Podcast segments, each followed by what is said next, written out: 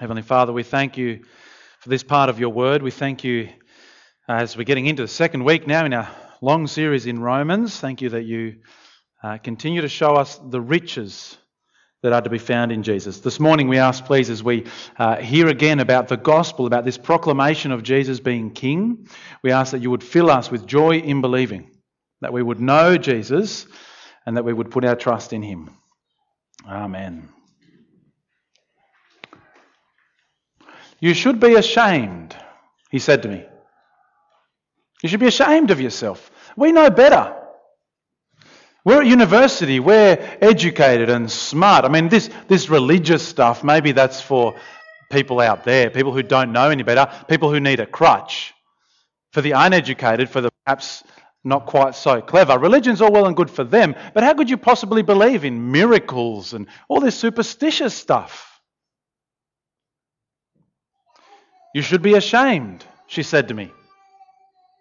How could you possibly force this upon your kids? I mean, gone are the days where the parents choose the religion for their children. They need to be free to choose their own path now. Don't just brainwash them. You should be ashamed of yourself, read the comment. I mean, religion, by all means, do what you want in private, but in public, well, don't bring your religion to bear here.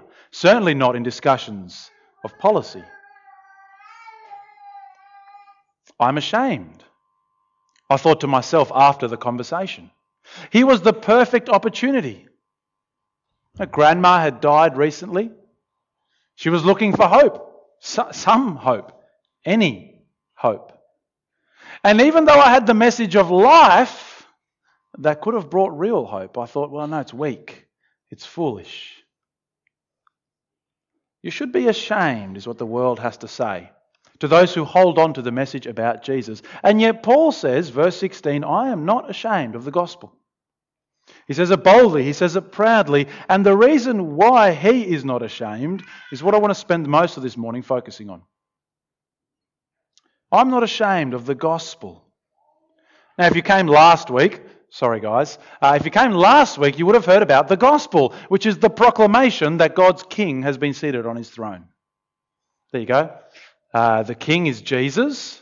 We know he's the king because he was resurrected from the dead. And being the king means that one day he's going to come back and call to account everybody who has been treasonous against God. That's what we heard last week. That is the gospel. But before we come to why Paul isn't ashamed, why would he even use the word ashamed? I can understand Paul saying, I'm not afraid to preach the gospel. Anyone know what happened to Paul whenever he went and he preached? Whenever he preached about Jesus? He rocked up into one town and he started telling them about Jesus, and some slaves heard the message of Jesus and, by various circumstances, stopped producing money for their owners. So, what do you think happened to Paul? They picked up stones and they threw them at him. That's the kind of reception he got. He was stoned, he was uh, whipped, he was run out of town, he was put into prison, he was all of these things because he preached the gospel. I can understand him saying, I'm not afraid. Why not ashamed?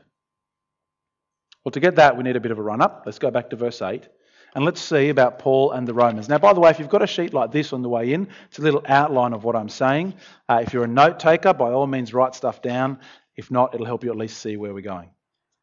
Firstly, Paul shares his delight.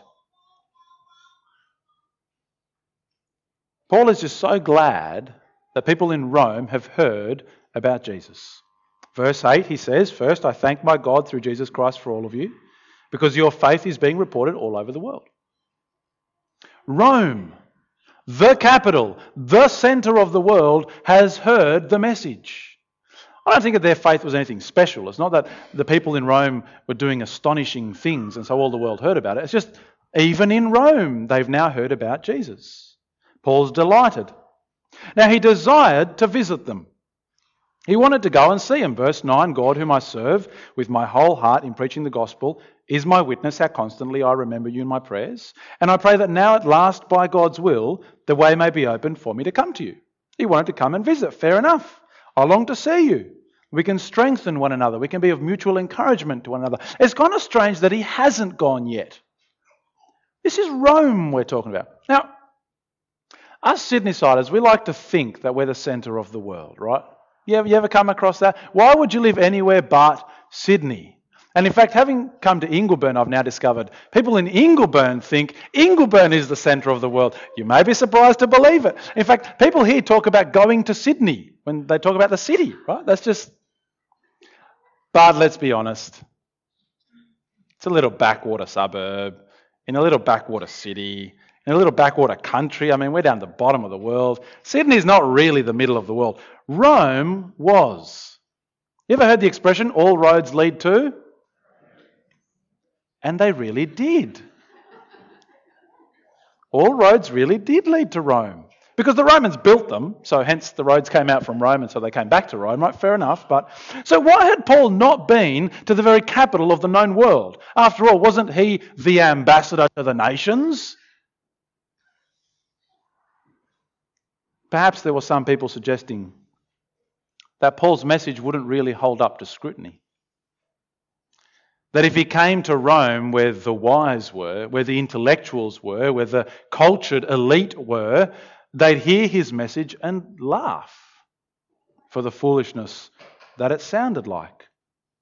And so Paul has his defense as to why he hasn't come. Verse 13 I don't want you to be unaware, brothers, the double negative. I want you to know that I planned many times to come to you, but have been prevented from doing so until now. If you read the story of Paul's travels through the book of Acts, it's astonishing. Sometimes the Spirit of God stops him, sometimes Satan stops him, sometimes circumstances conspire against him, so to speak. But Paul had a very specific mission. We can read about it in chapter 15. We're going to come to that next term. But he says this, just so you know, chapter 15 and verse 20.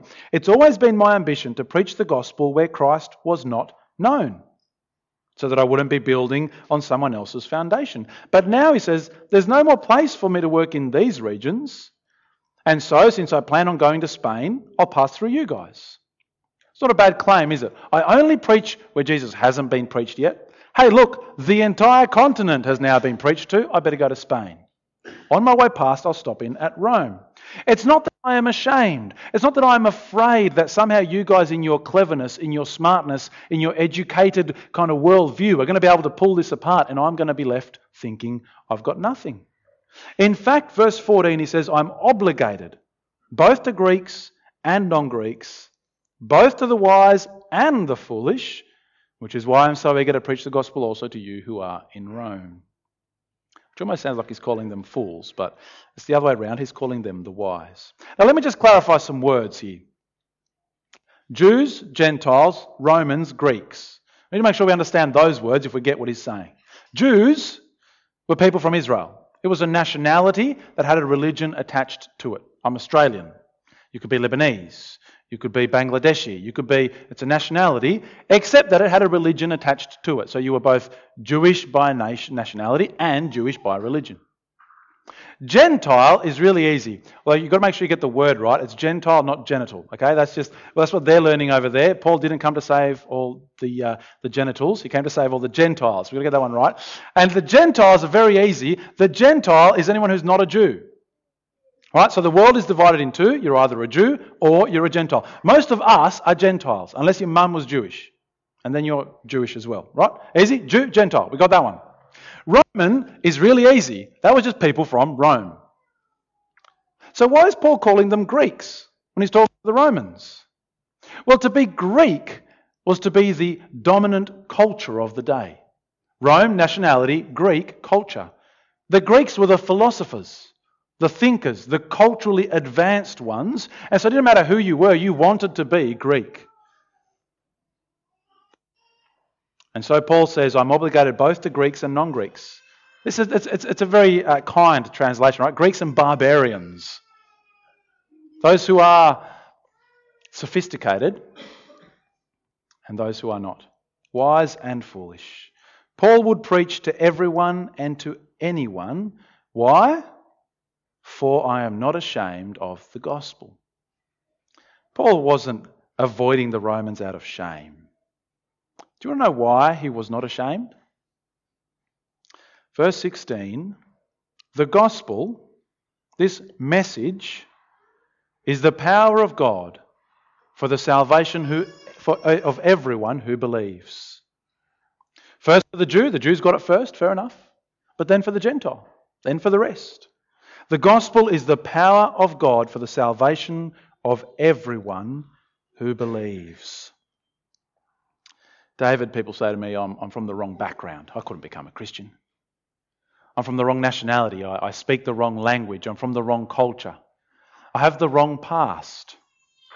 You don't know the things that I've done. You don't know the places that I've been. You don't know the people that I've hurt. You don't know me. The gospel is the power that God uses to save everyone. Doesn't matter if you consider yourself an intellectual boffin or dumb as bricks. It doesn't matter if you think that you're actually not too bad and kind of okay and the Aussie good person and semi religious, or if you really know how rotten you are. It doesn't matter. The gospel is the power of God to save everyone. So, of course, Paul's going to preach in Rome. For this is the God's power to save. We've kind of lost the word salvation these days. Do you know who still knows about the word save? People who play video games, right? Oh no, mum, can't come yet. I've got to save the game, right? That's that's what saving means these days. Although with online games, you don't have to save as much anymore. But anyway, don't worry about that. Salvation, rescue from imminent danger. It's a simple word. We're in we're in trouble. There's a problem that we're facing, and we need salvation. Now, next week we're going to spend a lot more time talking about it, and I'll show you the very first few words. The wrath of God is being revealed. Right? There's the problem that we're going to read about next week. But let me give you enough for today. The problem is this the problem is God. Have you ever thought about it that way? The problem is God. You see, God is righteous. Not, not like um, Bill and Ted's Excellent Adventure righteous, but actually righteous, morally good, perfect, not, not just okay good, but blazing fire kind of good. The sort of good that if even the tiniest speck of some sort of evil were to enter into his presence, it gets consumed instantly. That is God. And when God's king comes back, do you know where he's going to take us? You, me, every human who's ever lived, every human who ever will live. Do you know where he's going to take us? into God's presence. That holy God, that righteous God, that consuming fire of a God. And let's be honest, you and I are unambiguously not morally perfect. You might be okay. You might be really nice. I don't know a lot of you. At least some of you are going to be really nice people. But you're not perfect. I can see it from here. Sorry, I had Oh, man. Anyway.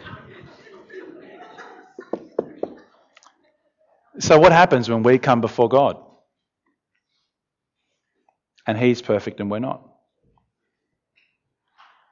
There is no possible way that you and I can pay what God demands.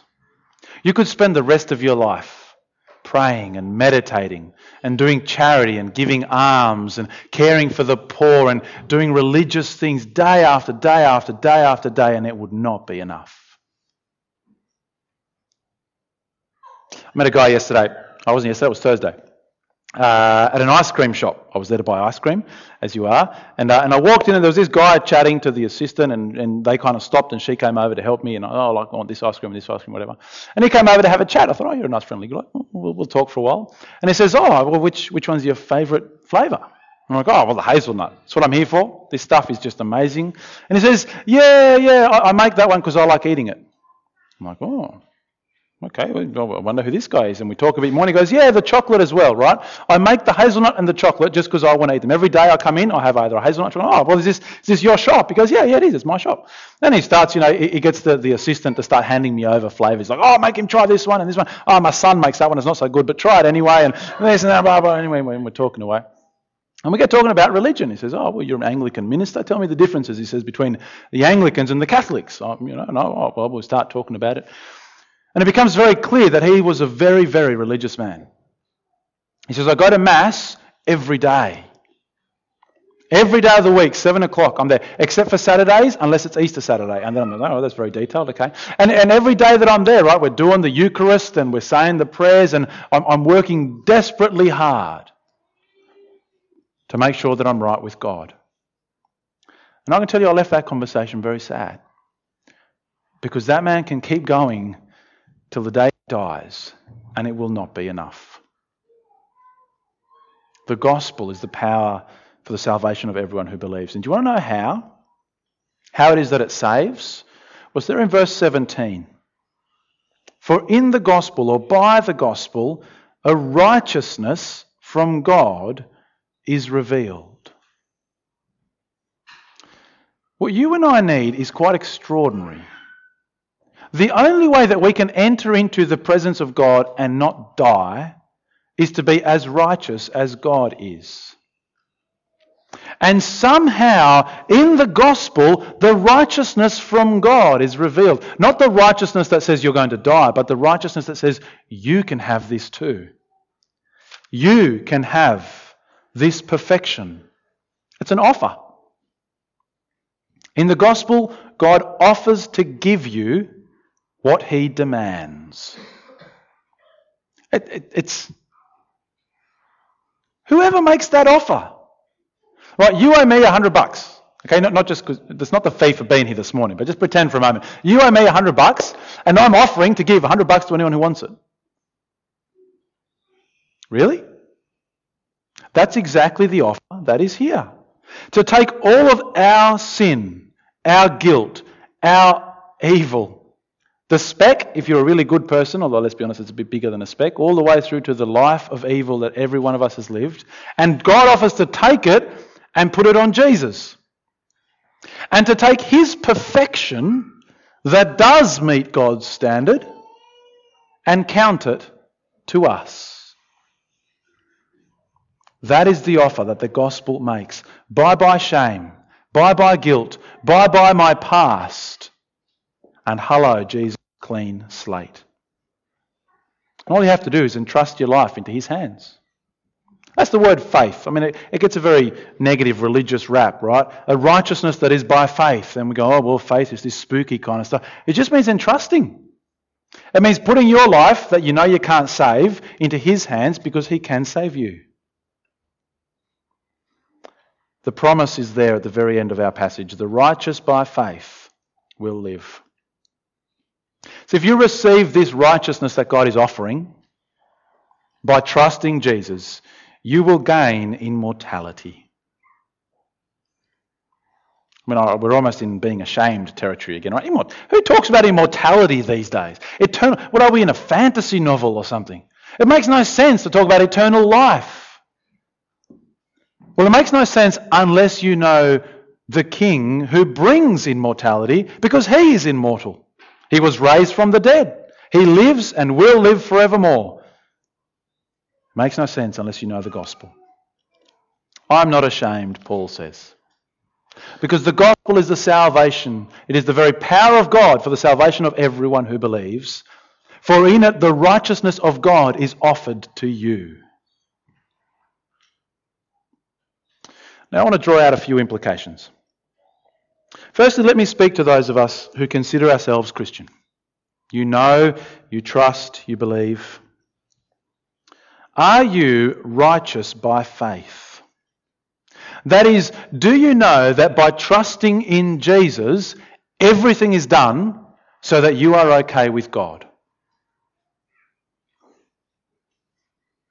That is the only way. That is the power for salvation. Trust Jesus. And you gain the very righteousness of God. There's nothing left to be done. Now, maybe you need to look back at the last week, the last month. You need to think, do I? Do I trust? Or do I find myself caught up once again in the thinking that says, I need to do, insert whatever it is. You don't need it. Secondly, Christian, are you ashamed? Do you find yourself just kind of holding it back? God's chosen a king. The king's going to come back to judge. for a limited time only, God is offering you mercy. Or are we ashamed to speak those words? Now, I get it, it's hard. It is hard. We face constant backlash from a world to whom the message is either confrontational, it's either you're coming in for a fight, or it's just foolish. Who believes this stuff? And so even our closest and dearest and nearest will pay us out for it. And so we are tempted to be ashamed, but you know it to be the power of God. I trust you do, for if you are saved, it's how God saved you. So you know that it's the power of God to save. By all means, be shamed, be ridiculed, be an outcast, be scorned. By all means, have that, but do not be ashamed of the gospel. It is the only message that saves. It is the only way to deal with sin, to deal with the separation between man and God. It is the only hope that we have for grace, for mercy. Look, maybe you're here today and you're not a Christian. Maybe you somebody invited you along, they've pestered you for a while, you finally said yes. Maybe you're just coming to check it out. And you know you haven't taken God up on his offer. Then let me say a few things to you. Number one, are you sick of Christians banging on about it? Maybe the friend who invited you here is just always Jesus, Jesus this and Jesus that, not as a swear word, but actually wanting to tell you about him, right? And you're just, I'm over it. Well, can you cut them some slack? They love you. Uh, genuinely, they love you, and they keep going on about Jesus because they want you to be saved. There's a danger that they see, and they know how to get you out of it. And so, secondly, you need to know that message. God has appointed his king. He really has. And the king is seated on his throne, preparing everything to come back and bring an end to all of these people who are in rebellion against him. And for a limited time only, there is an offer being made that is unimaginable. He's offering to give you what he's going to demand to give you the righteousness that you will need, and to take your sin and pay for it completely. And so, thirdly, I was reflecting why would you not accept this offer? I'm trying to think of the reasons why. I came up with four. If you come up with more, come and tell me later. Firstly, we're so often proud. Us blokes in particular, but let's be honest, all of us can do this. We don't like the idea of handouts. What do you mean that somebody's going to give me what I owe them? I owe it to them. I'll work for it. I'll pay you back. Thank you very much. If I owe you a hundred bucks, I don't want you to give me a hundred bucks. I'm going to go. I'm going to get the money, and I'm going to do it by myself. And so we say that to God. I'm going to try and get there on my own. Or perhaps it's just easier to ignore it. Really? I mean, I've got to trust that there's a king out there? Because surely if he's a king, it's going to mean that I have to change things in my life. It's just easier to ignore it. I hope it goes away. Now, maybe you just outright don't believe. It's not true. None of this happened. Jesus, who's he? Someone made him up. The resurrection, pff, fairy tales. No, maybe that's you. Perhaps you've been hurt. That's the fourth reason I can think of a Christian somewhere or the church somehow, somebody has hurt you badly, and you're just not going to go anywhere near that ever again. Now, whatever your reason, you need to take the time to consider it, please. Especially if you've been hurt before, don't let a bad salesman turn you off from the message. I'm, I'm sorry, I really am sorry if you have been hurt in the past. We're a bunch of sinners too. And it's God's righteousness that He's given to us. Now, yesterday, uh, I went shoe shopping. Uh, just to finish with, with something a little bit different. I went shoe shopping. I went. It was boy shoe shopping, not girl shoe shopping. Right? It was a pair of shoes that I needed, not my thirtieth pair. And uh, it, sorry, that's my missus over there. She's laughing. It's all good. Uh, I I worked for a lady once who had 250 pairs of shoes. She had a closet just for shoes. Right? It was astonishing. Anyway, I went shoe shopping for. I went for squash shoes. Not shoes made out of pumpkins, but shoes for playing squash in, right? That was anyway. So I went to Rebel Sport. They had a sale on yesterday, 20% off, store wide, one day only. I thought, brilliant. What an offer. I'm going to go and check it out. So I walked in, I went up to the young guy and I said, I'm here for some squash shoes. And he looked at me and went, oh, squash. I play that with my dad's friends sometimes. And I'm like, oh, thanks. Yeah, right. Made me feel old anyway. So we're looking at the shoes and there's shoes for indoor soccer and there's shoes for running and there's shoes for uh, CrossFit. I mean, who wears special shoes for CrossFit? You just you're just pushing a tire over, right? You know, apparently you need special shoes. But they didn't have shoes for squash. So it was a great offer, but it was no use to me. It was limited time only. It's gone. So if you wanted to shop at Rebel Sport with 20% off, you can't. It finished yesterday. It's okay. I'm not getting money from them. Although if you're listening to the tape, Rebel Sport, uh, 84 Cumberland Road, Burn, thank you. Uh, it was a great offer, but it was of no use to me. Now, I want you to walk away from today knowing that God today, now, is making you an offer that is so much better than that. It's not 20% off, it's 100% off. And it is only a limited time only. You walk out the door and a bus hits you, that offer ends. Jesus comes back, and it could be at any minute the offer ends. And you will have to pay full price. And believe me, this is an offer that is good for everyone, for your sin can be paid for. It's not squash shoes that they don't have. It is the righteousness of God that He wants to gift to you if you will only let Him. I'm not ashamed of the gospel, Paul said. And we shouldn't be either. For it is the very power of God for the salvation of everyone who believes. Let's pray. Heavenly Father, we thank you for your word again. Thank you especially for the way in which you show us this astonishing, astonishing offer that Jesus would die in our place, your King crucified for us. Remove from us ever, ever, ever being ashamed. But to know that this is your power to save. And so, Father, would you do that work among us? Amen.